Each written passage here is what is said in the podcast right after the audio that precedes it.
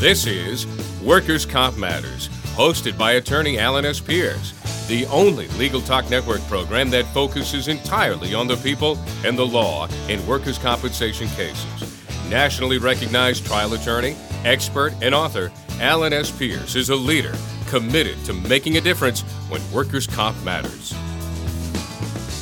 Welcome again to Legal Talk Network and Workers' Comp Matters. This is your host, Alan Pierce. I'm an attorney with Pierce, Pierce, and Napolitano in Salem, and we are happy to bring you another edition of Workers' Comp Matters. Before we get to our guest and our topic, I want to thank our sponsor, PI Now. Find a local qualified private investigator anywhere in the United States. Visit pinow.com to learn more.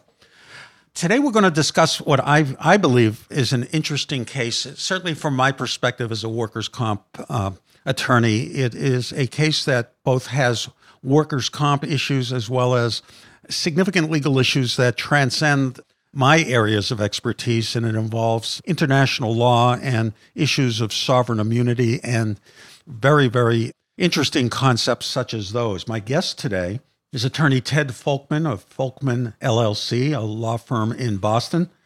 Ted has been a practicing attorney since 2001. He is a member of the American Law Institute and also co chair of the International Law section of the Boston Bar Association, where he also serves on the amicus uh, committee. He is uh, recognized as an expert on matters such as the matters we'll be discussing today. And those involve the case of uh, my client, Cynthia Merlini, who has become our client. And we're going to discuss her particular claim against the government of Canada. Before we get into it, Ted, I want to welcome you to Workers' Comp Matters, and it's been a pleasure to work with you on this case as it continues to proceed through the court system. Thanks. It's been fun to work with you too. All right. So, to uh, get us started and to get our listeners acquainted, this case all started in January of 2009. So, it has really been 11 and a half years since the date of January 22 when Cynthia Merlini suffered an injury at work. And what makes this case somewhat unusual, at least from my perspective, is that her employer on the date of injury was in Boston, Massachusetts. She worked in an office in downtown Boston, and she worked as an administrative assistant at the Canadian consulate. She was assistant to the consul general who was based in Boston, Massachusetts. So she was an employee of the government of Canada. She was a Massachusetts and, and continues to be a Massachusetts resident. Her particular category of work under the Canadian system of employment, she was known as locally engaged staff. So when consulates or embassies have locations around the world, they are staffed both with the citizens of the country of origin, starting with the ambassador or consul, down through whatever diplomatic or other personnel. And then, of course, they have uh, clerical and other types of uh, non diplomatic personnel that they hire locally. And Cindy was one of those. So on January 22, 11 and a half years ago, she uh, tripped and fell at work. And she suffered some fairly serious injuries to her neck and back, and has, with the exception of trying to return to work shortly afterwards, she's been unable to work ever since. So that's where the story begins.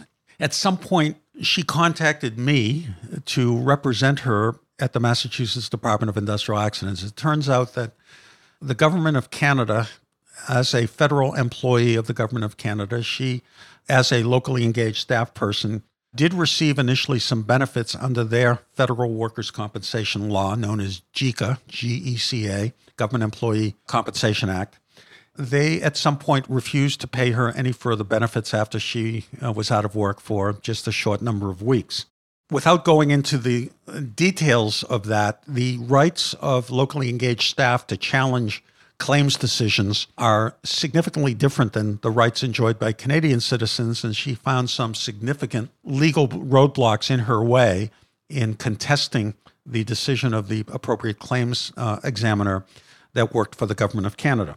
So, being a Massachusetts resident and a Massachusetts citizen, and because she was injured in the Commonwealth of Massachusetts, she sought a remedy under the Massachusetts Workers' Compensation Act, which provides for workers' comp coverage for anybody who's hurt within the borders of the Commonwealth of Massachusetts. So she initiated a claim herself without representation because the government of Canada did not carry state workers' comp insurance that other consulates or embassies might have carried, or in fact did carry, nor did they register as a self insured employer. So her and ultimately my position before the Department of Industrial Accidents is that they were in the they were an uninsured employer.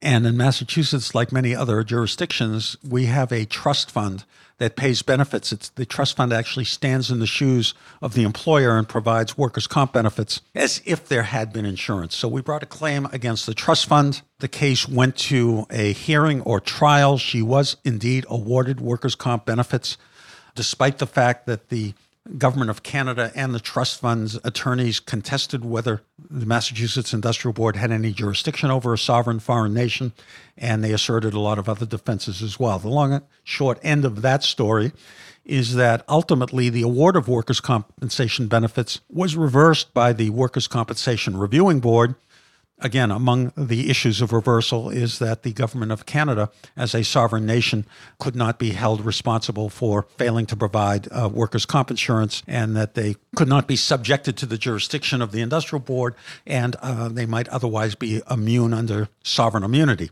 Ted was engaged once it became clear that this case had veered out of the traditional workers' comp framework into a framework of international law which at that time I knew almost nothing, and now I just know a little more than nothing. Uh, but Ted knows all about that.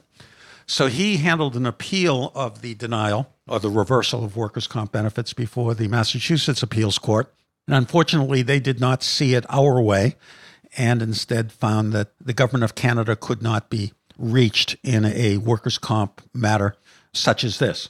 So at that point, Ted, my active involvement in arguing and advocating for Cindy that Massachusetts, as a matter of public policy and as a matter of law, owed her benefits through the trust fund, you had another theory that you have since embarked upon. So why don't I turn it over to you from there and explain what your theory of recovery for Cindy became? Sure. Well, thanks for that good introduction to the case, Alan. So, in Massachusetts, if you are an uninsured employer, you are liable to the employee without any proof of negligence for the harm. Basically, and you, you can tell folks more about this than I can, Alan, I think it's really a workers' comp matter. Basically, the bargain that the statute creates is that workers give up their common law rights to sue their employers in return for access to sort of a very simple and straightforward system for getting benefits when they're injured at work. But the flip side of the coin is if an employer does not get insurance, then not only is the employer liable for the injuries in the ordinary ways, but the statute actually takes away a lot of the defenses that an employer otherwise would have. So, for example, an employer who's injured does not have to prove that the uninsured employer was negligent. The employer can't put the blame for the accident back on the employee and say, you know, you yourself were careless. So it's a very strong statute in favor of employees. And my thought was, why don't we just sue the government of Canada under that statute? The thought being that there's no question that they weren't insured. The statute makes them strictly liable. That's it. The difficulty or the real issue in the case was what's called foreign sovereign immunity. So our courts have a rule, and courts all around the world have a rule that says basically you can't sue a foreign country in another country's courts. That's the general rule. And, you know, there's a lot of good reasons to have that rule. If you think about, you know, American embassies and consulates overseas, we really don't want them to be dragged in to foreign courts, except in unusual cases. And so, in order to encourage other countries to treat our consulates and embassies the way that we think they should be treated, we give the same respect and uh, what's called comity or uh, cooperation to foreign governments that are doing things here. It's not an absolute rule. There are a lot of exceptions to the rule, and the, the exception that I focused on was what's called the commercial activity exception. The idea here is that if you're a foreign government acting like a foreign government, doing governmental things, then you can't be sued in another country's courts. But if you're a foreign government doing commercial things, things that anybody in the economy could do, then you're not really acting as a government and you, and you can be sued. So, for example, if a certain country has a state owned oil company and uh, you know it's it's selling oil in the United States and there's an oil spill, Well, it's acting just like any oil company, so it can it can probably be sued for injuries resulting from that commercial activity. Or if a foreign country owns, let's say, an apartment building somewhere in the United States and it uses part of it as a, an office and it rents out part of it to tenants, it's acting commercially just like any landlord, and it can be it can be sued for its commercial activity. So, so my thought was, well, Canada hasn't bought insurance. It's done pretty much exactly what any employer in Massachusetts might do, which is just fail to do what the law requires, fail to buy insurance. And by the way, you know, Ms. Merlini is not a governmental type employee. She's not doing super secret work for the Canadian government. She's she doesn't have a high level of responsibility within the hierarchy of the consulate. She is a, an administrative assistant, just like any business uh, might have an administrative assistant. In fact, when she was injured, she was putting out coffee and tea for meetings, doing the kinds of things that a secretary or an administrative assistant in any private business would do. So my theory was that Canada was, first of all, acting as any commercial uh, uh, business might act when it failed to buy insurance. And Merlini, for her part, was a commercial employee doing things that were very similar to what she might be doing if she were working for a private business. So I thought we had a very good case to say that Canada should not be immune from the jurisdiction of the U.S. courts. That was the basic idea. Okay. And uh, before we take a break, Ted brought a lawsuit, a civil lawsuit in U.S. District Court, which is the First Circuit. We're going to take you after our break through the interesting legal proceedings once that complaint was filed and an answer and a motion to dismiss was filed by the government of Canada. But before we get that, we're going to take a brief break and we'll be back in a couple of minutes with our guest, Ted Folkman. We'll be right back. Does your law firm need an investigator for a background check, civil investigation, or other type of investigation? PINow.com is a one of a kind resource for locating investigators anywhere in the U.S. and worldwide. The professionals listed on PI Now understand the legal constraints of an investigation, are up to date on the latest technology, and have extensive experience in many types of investigation, including workers' compensation and surveillance. Find a pre screened private investigator today. Visit www.pinow.com.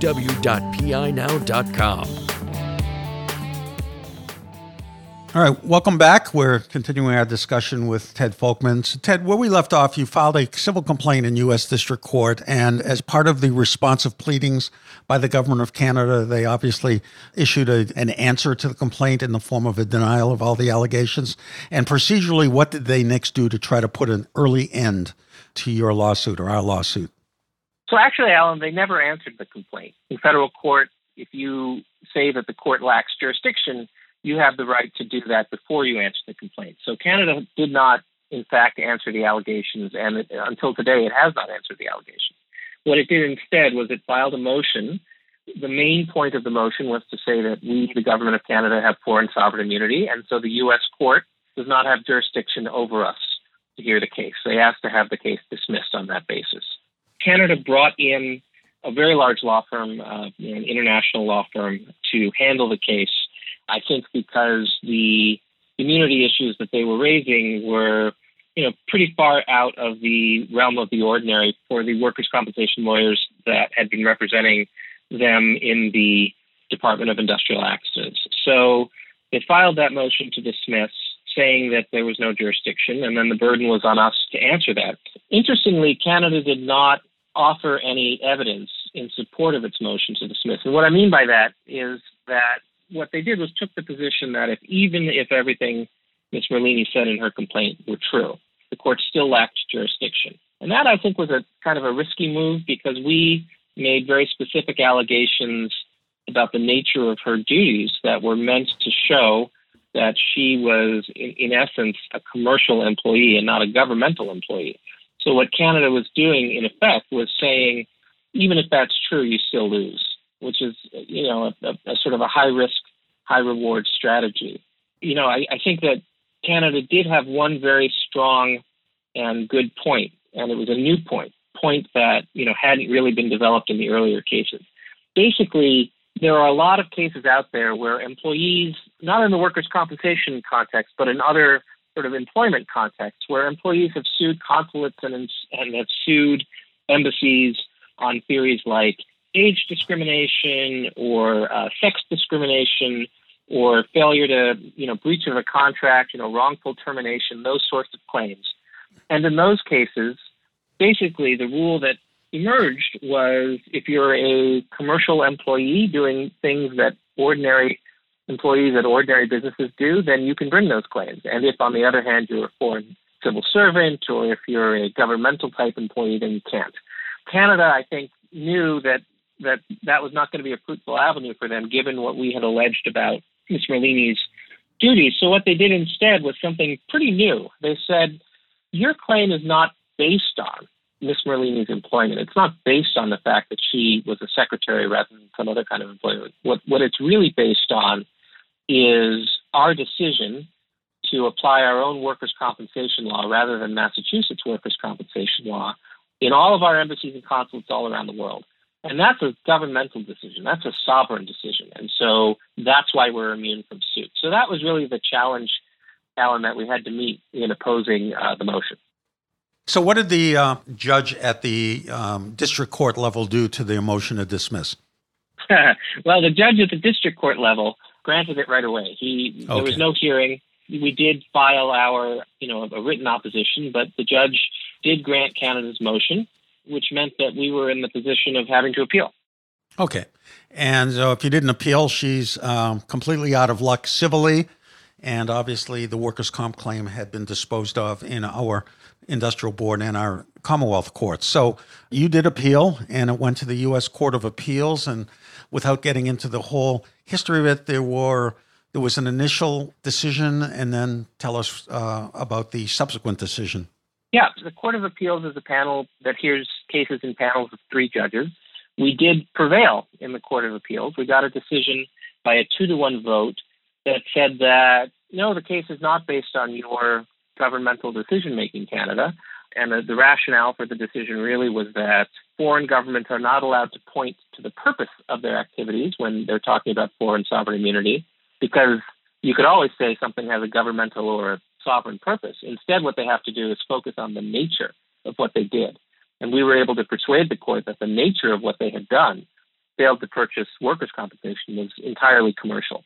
So we did win in the Court of Appeals, which was a good victory for Ms. Merlini.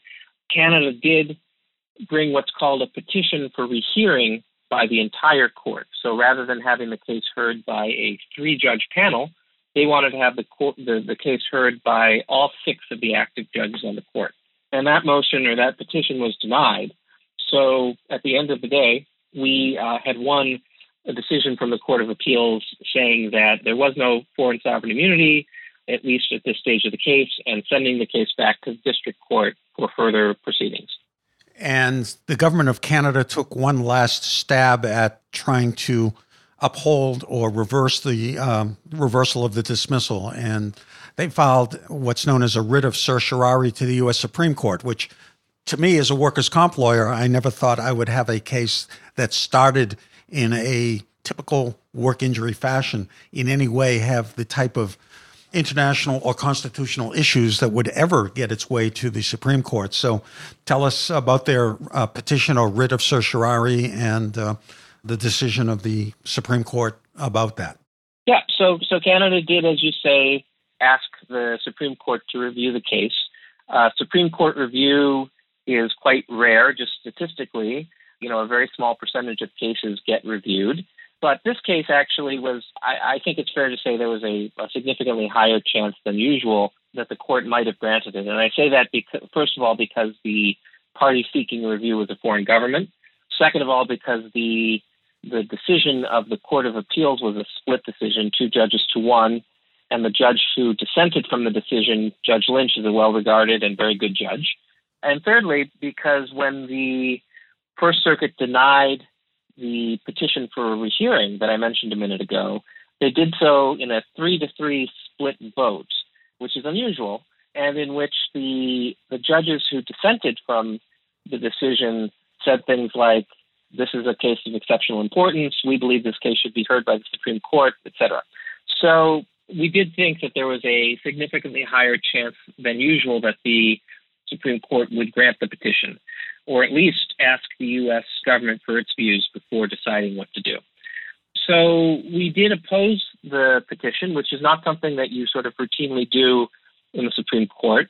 A lot of times it makes the most sense to let the court know that uh, you're simply waiving your right to respond, letting the court take a look at the case just on the strength of the, the other side's papers. But in this case, we thought that a response made sense. So, so we did file a response to the petition. The court process of deciding what cases to review and what cases not to review is a bit of a black box to outsiders. We don't really know what the justices talk about when they have these uh, conferences where they decide what cases to hear and what cases not to hear. We don't know what the vote was. What we do know is that when they discussed the case, or when the case came up for discussion in May of this year, there weren't at least four votes on the Supreme Court to hear the case. And so the the final decision from the Supreme Court was uh, that the First Circuit's decision stands, which means that the case goes back now to the district court for further proceedings. All right. So, um, you know, for our listeners, unfortunately, there is not yet an end to the story. So, we're going to leave the case of Cynthia Merlini versus the government of Canada as a bit of a cliffhanger as to where it will go. But as of May of 2020, as um, Ted said, the Supreme Court of the United States denied certiorari which puts the case back at the trial level before the district court judge for further proceedings, whatever they may be. So I guess all I can say is stay tuned. And uh, when this case finally reaches its resolution in one way or another, uh, we will certainly update and have Ted back on Workers' Comp Matters, hopefully with a uh, happy result from Ms. Merlini. But this is and has been a most unique case of the intersection between employment law and international law and how the Foreign Sovereign Immunity Act interfaces with local United States laws. And it, this is not just could be precedent for workers' comp, uh, but as uh, Ted mentioned, these cases do arise in the setting of unfair employment practices. We know that certain foreign governments must comply with our minimum wage or other wage laws. They may be a consulate from a country in which they don't have a 40 hour work week or allow for vacations or time and a half, et cetera. So, at what point can a foreign government be held responsible for complying or not complying with local laws is uh, one that is fraught with issues. So, any uh, closing thoughts, Ted, as we proceed and wait for the next proceeding to take place, and your thoughts about the, the principles that this case so far through the uh, appellate process in the federal system is, is starting to shape your your practice in regard to these issues? Yeah, well, I think I think it's an important case, Alan. I think that workers, foreign governments do more and more business in the United States one way or another, whether it's state-owned enterprises consular and diplomatic employees and so forth. I think that it's important that foreign governments know that they they do have some exposure to the U.S. courts when they are accused of violating employment laws or breaching contracts or doing other things that are you know purely commercial. You know there are a lot of other areas of foreign sovereign immunity law where you know things sort of more seemingly important on the global scale, you know, Holocaust restitution or human rights cases and so forth. But uh, these cases, like Ms. Merlini's case, are, are really important because they they address the rights of American workers and American businesses. Being a foreign government does provide a very, very significant amount of protection from jurisdiction here, but it's not all encompassing. It's not a blanket protection. And so I think it's important that that principle really be established. I think that this is really a, what we call a case of first impression. In other words, it really hasn't come up before when we talk about the interaction between the FSIA, the Foreign Sovereign Immunities Act, and workers' compensation law. And my hope is that workers' compensation authorities around the country will take a look at it when they're trying to decide what their policy is about foreign uh, missions, foreign embassies, consulates, other foreign governmental employers complying with uh, workers' compensation law. And for all your efforts and your expertise, I want to thank you. And our listeners, I hope, will thank you for educating us on a very unique set of facts and a very unique legal concept that hopefully will result in further clarification as to the roles and responsibilities of foreign governments that do business in the United States and how to protect our citizens who work therein. So, having said all of that, I want to thank Ted for joining us today on Workers' Comp Matters and thank our listeners for listening. And go out and make it a day that matters. Bye bye. Thanks for listening to Workers' Comp Matters today on the Legal Talk Network, hosted by attorney Alan S. Pierce, where we try to make a difference in workers' comp legal cases for people injured at work. Be sure to listen to other Workers' Comp Matters shows on the Legal Talk Network, your only choice for legal talk.